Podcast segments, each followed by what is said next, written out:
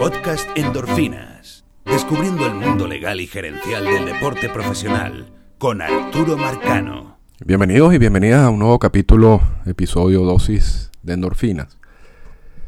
Hoy vamos a hacer la continuación, y esto lo estamos grabando un 18 de mayo. Vamos a hacer la, la continuación del caso de Matt Harvey.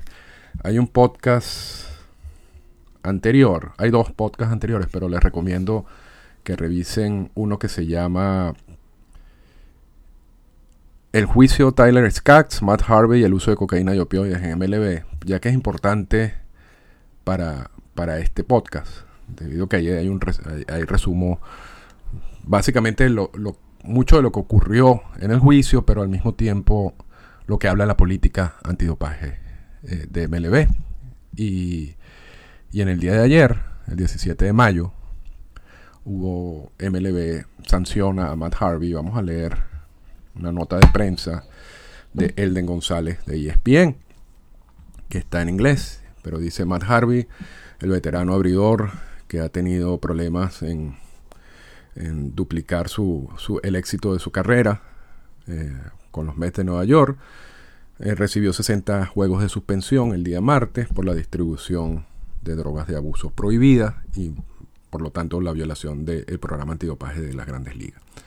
Harvey, de 33 años, tiene un contrato de ligas menores con los Orioles de Baltimore y está en el Sprint Training expandido en Sarasota, Florida.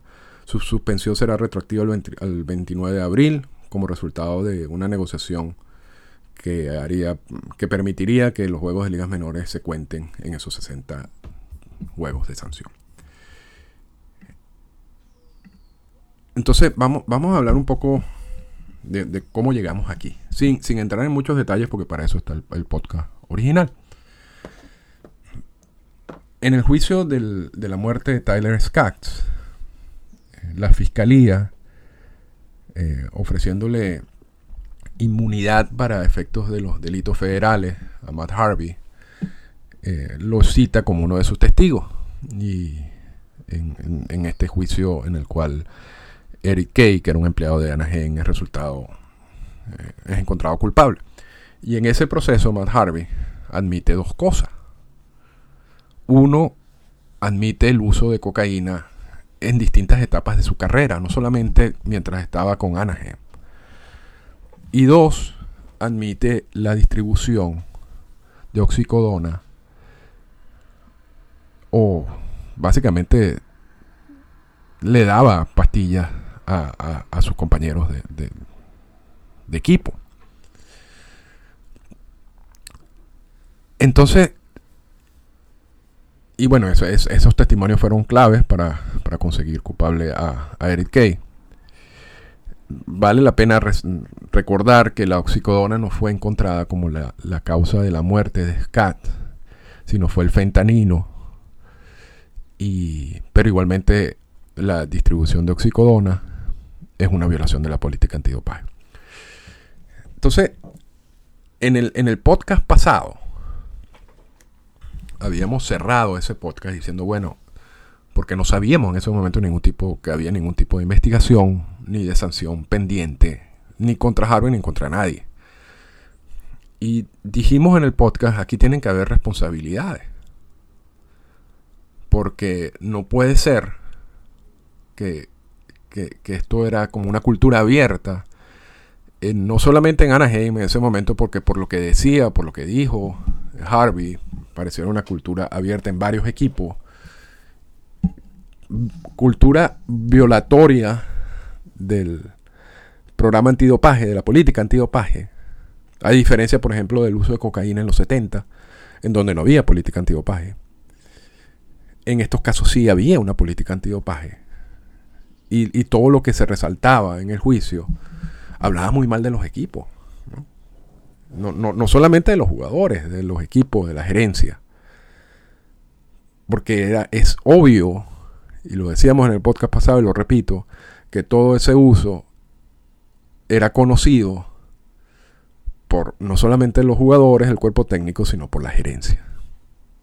Porque cualquier persona que ha trabajado con cualquier equipo de béisbol profesional sabe lo que estoy diciendo.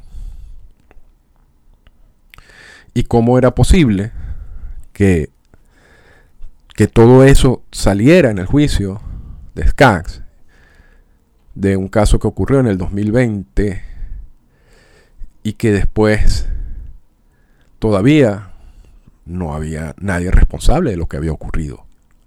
Como violación, como, como parte de, de la violación de la política antidopaje. De hecho, la política antidopaje sufre un cambio en el 2020. Y es que antes del 2020 el uso de alguna sustancia como la cocaína o los opioides, la única manera en que básicamente el jugador que consumía ese tipo de, sustancias podría violar la política era que alguien hablara. Ya sea el mismo jugador, ya sea personas en su entorno, ya sea compañeros de equipo, cuerpo técnico o a nivel gerencia. Alguien que, que dé el pitazo de este jugador está consumiendo este tipo de sustancia.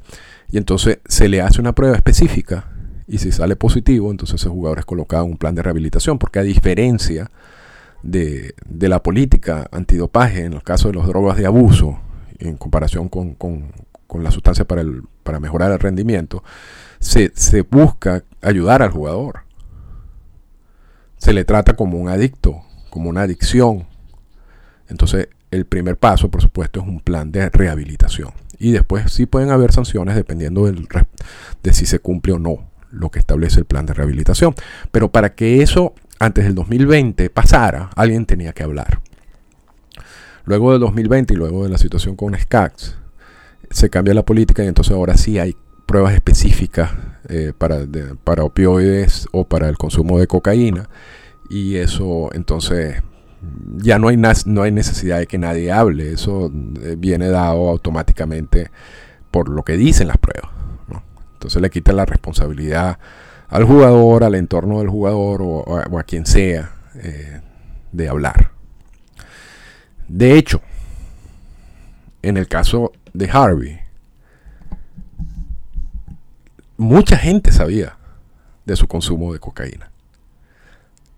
Su propio manager, Terry Collins, dio unas declaraciones poco felices sobre cómo Harvey era un adicto a la cocaína. El mismo Collins pide ayuda a jugadores como David Wright para que, para que asistan a, Harvey. Pero nadie hace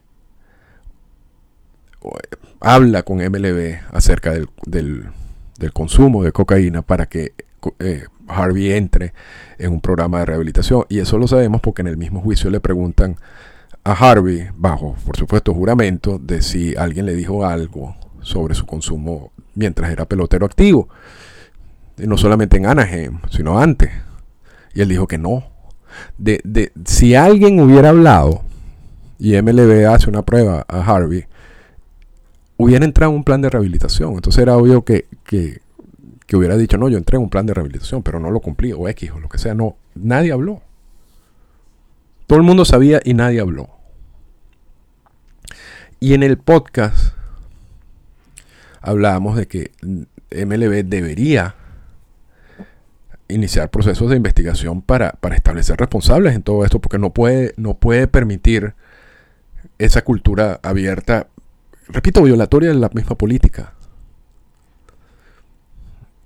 Y entonces ahora vemos cómo, Harvey lo suspende por 60 juegos. No por el uso.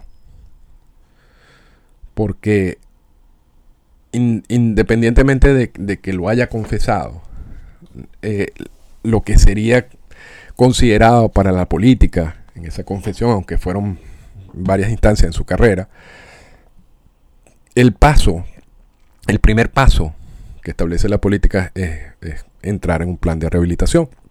No establece sanciones. Entonces, no, independientemente de, de, cuántas veces consumió en su carrera, la admisión no iba a disparar una sanción. En dado caso, repito, iba a disparar la, la posibilidad de que entrara en un plan de rehabilitación, que uno asume está, es lo que uno puede asumir. La sanción es por la distribución. Porque la distribución sí es establecida en la política como, como algo, por supuesto, prohibido, de, oxicodona en este caso. Y eso genera una cantidad de días de sanción. Los 60 juegos. Y entonces allí vemos otra parte de, la, de las negociaciones que hay tras bastidores. Porque una cosa es lo que dice la política y lo que establece la política. Y otra cosa es cuando MLB, el sindicato y el jugador se reúnen. Y a veces en esos llamados settlement, en, esas, eh, en esos acuerdos, la sanción no necesariamente respeta lo que dice la política. Y en este caso, por ejemplo, es obvio que la política es una, una política diseñada para jugadores de grandes ligas que debe cubrir juegos de grandes ligas. Sin embargo, en el acuerdo, en el settlement, eh, se van a incluir algunos juegos de ligas menores desde el 29 de abril para acá. Entonces esos 60 juegos de sanción realmente son menos porque se aplicó retroactivamente y, van a cubrir no sé cuántos juegos de ligas menores. O sea, yo me, asumo que todos los juegos de ligas menores hasta tanto no lo... hasta cuando, si no lo suben, ¿no? Eso no es lo que dice la política. Pero bueno, eso es el acuerdo que llegaron, y punto. Pero el asunto, el asunto yo creo que va más allá de eso. Ya, ya, ya, ya históricamente hemos visto cosas parecidas, en donde la, mascota, por ejemplo, de los piratas de Pittsburgh fue la única que encontraron culpable en, en todos estos procesos de distribución de cocaína que involucró el, consumo de muchos jugadores de Pittsburgh en esa época. Y, hemos visto en distintos tipos de procesos, no solamente relacionados como el béisbol, como siempre que hay un eh, pendejo, y disculpen la expresión, que termina siendo el que encontraron culpable de, de algo que es mucho más grave que simplemente suspender a alguien 60 juegos por distribución de psicodona. Y yo creo que y no estoy, yo no estoy diciendo de que no exista una investigación en estos momentos a nivel de, para establecer responsabilidades a nivel gerencial, por ejemplo, de Anaheim. Porque es absolutamente obvio que Eric Kay, que fue la persona que en el juicio de la muerte de Tyler Scott fue encontrada culpable, Eric Kay era un empleado de Anaheim. Y es obvio que Matt Harvey, que era un jugador de Anaheim, consumía cocaína abiertamente y distribuía oxicodona abiertamente. Entonces, los dos culpables hasta ahora son Kay por el proceso y que todavía no sabemos cuál va a ser la, sanción en sí, o sea, la sentencia en sí, y Matt Harvey por la distribución por violaciones de la política antidopaje. Pero todo eso ocurría ante las, en las narices de la gerencia del equipo. Entonces, ¿habrá responsabilidades también del equipo en sí? ¿Por eso? ¿Por haber permitido eso? Eso no lo sabemos hasta ahora y eso, y eso lo pongo yo como, como varias preguntas pendientes. Pero si, si este juicio, si este proceso termina aquí, yo creo que estamos esto está incompleto totalmente. O sea, esta es la, esta es la forma más fácil de salirse del, caso. Decir, nosotros, eh, no sé, usamos la política antidopaje y ahorita que, que él admitió haber violado la política antidopaje lo estamos sancionando. O sea, yo creo que aquí, aquí hace falta mucho más. Y no solamente la responsabilidad de Matt Harvey, que la tiene. No estoy diciendo que no la tenga. Lo que él hizo es una violación de la política. Pero aquí más, eh, aquí más de un culpable. O sea, eso no puede haber ocurrido simplemente porque, porque Harvey lo hizo a escondidas, porque eso ni siquiera en el juicio. En el juicio se habla de un consumo abierto. Entonces, vamos a esperar, vamos a esperar a ver qué sucede. Una, otra cosa que sucedió fue por supuesto Trevor Bauer que está esperando ya el primer día de, su, de su apelación, que, tengo entendido va a ser pronto. Repito, esto está grabándose, lo estoy grabando el 18 de mayo. Habla de cómo es posible que a, Harvey, por distribuir una sustancia que causó la muerte de un jugador le den 60 juegos de suspensión, diciendo que a mí me dieron más de 300 y yo no, y yo no maté a nadie. Bueno, yo, yo creo que Bauer no, no tiene, por supuesto, no, no, tiene nada que perder en todo eso, pero ahí hay una confusión grave de los procesos. La, la política antidopaje establece las sanciones. Y cuando no lo hace, que en muy pocos casos, eh, te da una guía muy clara de cómo sancionar. Te dice exactamente qué pasa cuando tú violas la política una vez, dos veces, tres veces, etcétera, y por, por los distintos tipos, porque la política está dividida en tres partes: los estimulantes, las drogas de abuso y la sustancia para mejorar el rendimiento. Y también la distribución, que también lo, lo, lo, lo maneja en otra, en otra sección. Cada, cada sección y cada, cada acto está sancionado de acuerdo a lo que él dice la misma política. O sea, es decir, MLB no puede inventar sanciones. Las sanciones ya están establecidas en la política. En el caso de la violencia doméstica eso no es así. En el caso de la violencia doméstica, MLB tiene plena libertad de decidir qué tipo de sanción es justa. Y como hemos hablado en el caso de Bauer anteriormente, y lo voy a repetir, yo creo, porque uno no tiene acceso, ni creo que uno tenga nunca acceso al expediente, que en el caso de Bauer estamos hablando de varias violaciones de la política antidopaje, no solamente de una, y se está sumando. Pero eso me imagino que es algo que MLB va a plantear en el proceso de, de, apelación y veremos qué dice el árbitro independiente. Y al final el árbitro independiente tendrá la última palabra. Pero, pero, y por otro lado, la, sustancia de la oxicodona no, no, fue encontrada como la sustancia que generó la muerte de Tyler Skaggs, sino fue la fentanilo. Entonces, yo no entiendo, bueno, yo no entiendo muchas cosas que hace Trevor Bauer, pero realmente lo que él escribe allí en ese tweet, como diciendo, no sé, esto es una venganza contra mí, porque miren lo que está pasando con Harvey, es un total, repito, desconocimiento de cómo funciona MLB. Y de hecho yo creo que por eso en parte no ha recibido el apoyo que debería recibir el sindicato, porque el sindicato es parte cuando, cuando estamos hablando de, que hubo un settlement, que hubo un acuerdo, y por lo tanto se van a contar los, los, los, juegos de ligas menores, el sindicato es parte de eso. Y, sabe lo que están haciendo. No, no, es la primera vez que se viola la política antidopaje. Entonces, pero bueno, quería, quería decirlo porque ese tema de Bauer siempre genera eh, reacciones. Y sobre todo genera reacciones de gente que también desconoce un poco cómo funciona MLB. Y entonces yo creo que es bueno aclararlo. No tiene nada que ver una cosa con la otra. El proceso de antidopaje es uno, que tiene, establece unos delitos, unas, unas actividades prohibidas y unas sanciones específicas. La política de violencia doméstica, abuso infantil y violencia de género es otra. Que tiene un proceso distinto, que tiene sanciones distintas y no son comparables. Entonces, es bueno tomarlo en cuenta. Entonces, bueno, con eso, con eso cerramos el caso de Bauer. Vamos a hablar un poquito de lo que viene, si se quiere, aquí en Endorfina. Como saben, hace poco publiqué un artículo en Diario Libre sobre el draft internacional, donde hago una comparación entre el draft internacional y el sistema actual. Si, quieren buscar el texto, busquen, coloquen Diario Libre, Arturo Marcano, Draft Internacional y conseguirán el artículo. Es un artículo bastante amplio. Y lo que quiero hacer es una especie de audiolibro en donde voy a usar cada una de las secciones de, ese artículo.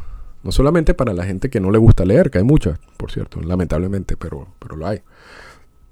Sino también porque mucho del, del contenido, no, podía colocar todo el contenido en el artículo porque hay muchas cosas que, ya, ya el artículo fue largo y, no quería que fuera tan largo. Entonces, no voy a, no, no, la idea, repito, la idea es publicar todo junto. Voy a hacer una introducción, voy a hablar de cada una de las secciones basado en el artículo, voy a agregarle cosas que no, no le agregué en ese momento, voy a explicar cosas más eh, que, he recibido algunas, algunos comentarios luego de la publicación. Y una conclusión.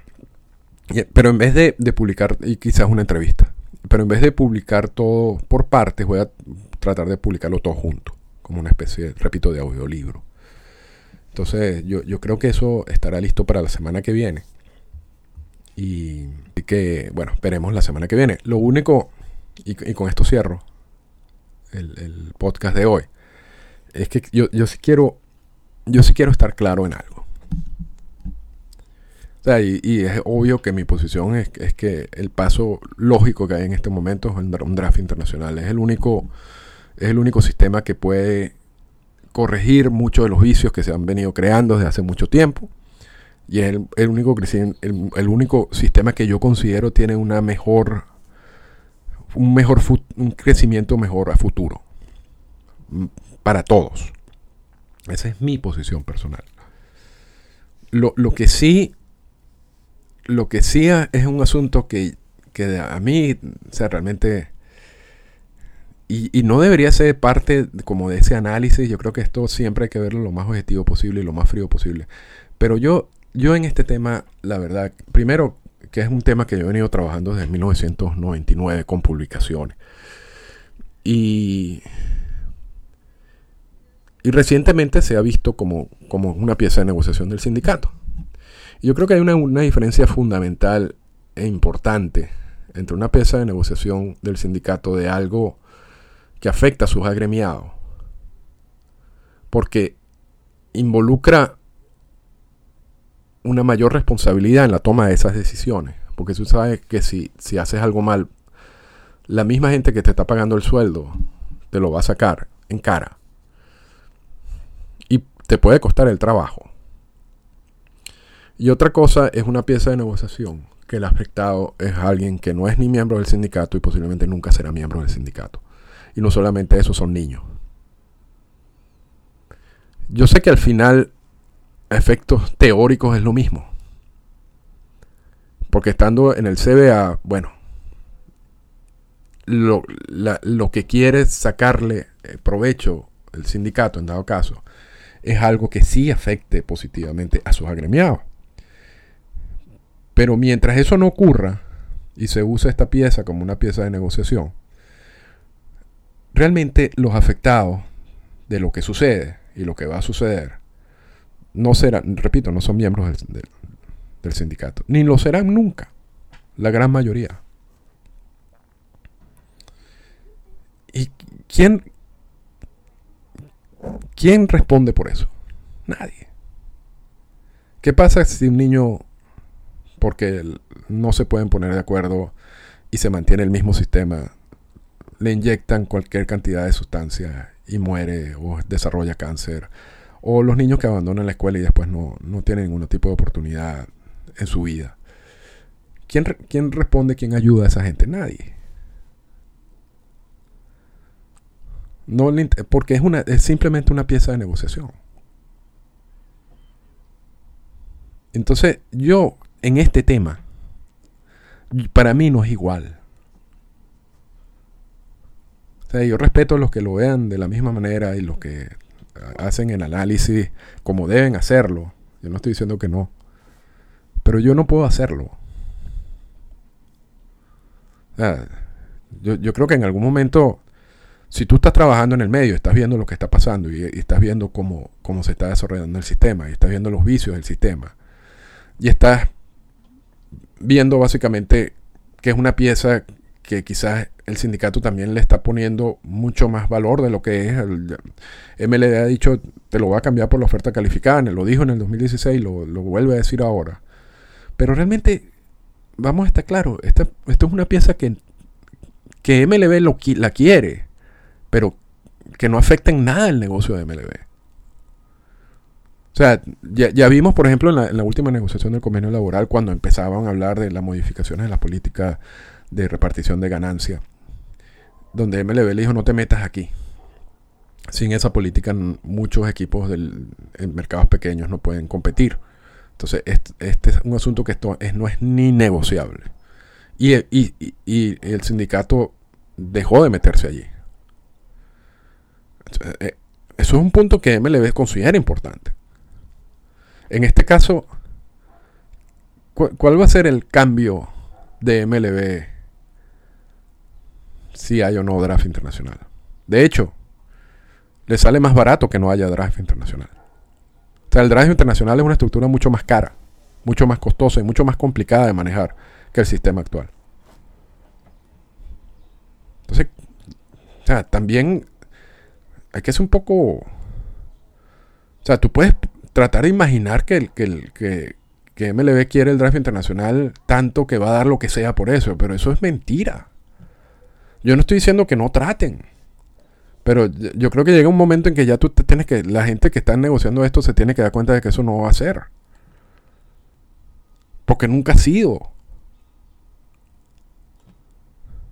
Y entonces en ese juego, que repito, la, la, la mejor posición eh, para un análisis frío de todo esto es considerar que esto es un caso parecido, a, por ejemplo, a la modificación de los Super 2, a la disminución de los años de, del, de los años de servicio para ser agente libre, todo ese tipo de cosas. O sea, pensar que son piezas que son parecidas ¿no? a la hora de negociar y lo que él toma y dame. Para mí no lo es. O sea, para mí no lo es. Para mí, hasta cierto punto, es algo que, primero es un misterio por qué está en el, en el, en el CBA. Porque realmente la, la, incorporación original de todo esto en el CBA era porque querían un solo sistema de firma. Pero ya eso no es lo que se está hablando. Y después entonces, con el periodo de tiempo para mantenerlo en el CBA, eh, se ha creado la figura de que la, la, incorporación de jugadores de donde sea al, al sistema de MLB, que incluye el sistema de ligas menores, debe pasar por negociaciones del CBA. Pero no, eso es simplemente una cuestión eminentemente teórica. Más allá, aquí no hay nada más allá de eso. El sindicato no invierte en Latinoamérica. Si aquí no se llega a un acuerdo, que repito, a mí no me importa que haya draft o no haya draft. Yo no vivo de eso. Yo creo que es totalmente injusto para muchos que no haya un mejor sistema. Y el sistema actual no es un mejor sistema. Y, ese es el, y el status quo, que es la continuación del caso de que no haya un, un draft internacional, no es un mejor sistema. Y para mí es absurdo que todo eso tenga que seguir simplemente porque MLB, el sindicato no puede obtener nada a cambio. O lo que él quiere, lo que tiene en la mente. Y, y, MLB tendrá sus razones de cambiar el sistema. Repito, para MLB es más costoso el, el draft internacional que el sistema actual. Y si hay vicios en el sistema, seguirán habiendo vicios en el sistema. Olvídense de que no la, la, la, la, vía de las investigaciones no va a ser la solución del sistema. Ya el sistema está demasiado corrupto desde todo el punto de vista. Ya hay preacuerdos hasta el 2025. O sea, ya, ya, ya todo hay una estructura que no va a cambiar. Y, más si se mantiene el status quo. Simplemente seguiremos viendo lo que está pasando en estos momentos. Y veremos hasta dónde, qué tan bajo llegará. Y, y, y, MLB está poniendo en mesa un cambio de ese sistema. Bueno, realmente, ¿qué, qué quiere la gente con, con este sistema? O sea, no, porque MLB generó todo esto y ahorita entonces este como parte de la estrategia para obtener el, draft internacional. ¿Qué quiere la gente que haga uno con MLB? Que los crucifique. O sea, es que yo, el, ese argumento yo lo que no entiendo es ¿Cuál es la solución allí? Si lo hizo, vamos a, vamos a suponer que los tipos sean lo más perversos posible. Y lo hicieron. Ok. ¿Qué hacemos? ¿Mantenemos el sistema como castigo? Porque lo hicieron tan mal. Entonces vamos a mantener el sistema como está, en donde están dopando a niños, donde se está creando un problema desde mil puntos de vista, donde hay mafias de todo sentido. Vamos a mantenerlo porque vamos a castigar a MLB. ¿Qué sentido tiene eso? Yo no le veo ningún tipo de sentido. ¿Y qué sentido tiene el sindicato diciendo, bueno, no, vamos a cambiar? el sindicato, no, repito, no, no, está defendiendo los intereses de los latinoamericanos. quienes están pensando eso están totalmente equivocados. O sea, el, el, sindicato tiene esto como una pieza de negociación. El día que reciba algo que ellos consideren que tiene un valor que en su mente es equivalente al draft internacional, lo van a entregar. No les va a importar nada lo que pase. Porque lo tienen es como eso. El sindicato no invierte en Latinoamérica, el sindicato no tiene presencia en Latinoamérica, el sindicato no vela porque las cosas que se negocian se respeten. El sindicato no hace grievance por asuntos latinoamericanos. Incluso puede haber hasta un, un, punto legal de si el, el sindicato puede usar dinero para defender o para promover actividades de gente que no es agremiada. Entonces, yo, y que con esto cierro, yo no puedo ver este problema igual que cualquier otra negociación de cualquier otro de cualquier otro punto del CBA. No lo puedo ver igual. Respeto a los que lo hacen. Y te repito, yo creo que la mejor manera, el mejor análisis de todo esto es el frío, el objetivo y todo eso. Y, quienes mantengan esa posición, yo los respeto mucho. Y hay bastante gente que lo hace de esa manera. Yo no puedo. Porque para mí esto es un juego que no tiene ningún tipo de sentido. Y para mí esto es un juego que termina siempre igual. Que termina afectando siempre a las mismas personas. Que termina generando sistemas cada vez peores. Y nadie hace nada. Entonces hay una alternativa en mesa que yo pienso va a ayudar, puede ayudar a mejorar todo ese sistema y va a ser una mejora casi automática. Y ojalá ocurra. Y si no ocurre, seguiremos en este juego que ya básicamente no tiene fin y que yo no, yo no, para mí no hay, aquí no hay ganadores ni perdedores. Para mí, aquí hay, aquí todos somos perdedores. Y eso seguirá ocurriendo lamentablemente. Esta fue una presentación del podcast Endorfinas. Para comunicarse con nosotros, escríbanos a las siguientes cuentas en Twitter. Arroba Arturo Marcano y arroba Endorfinas Radio.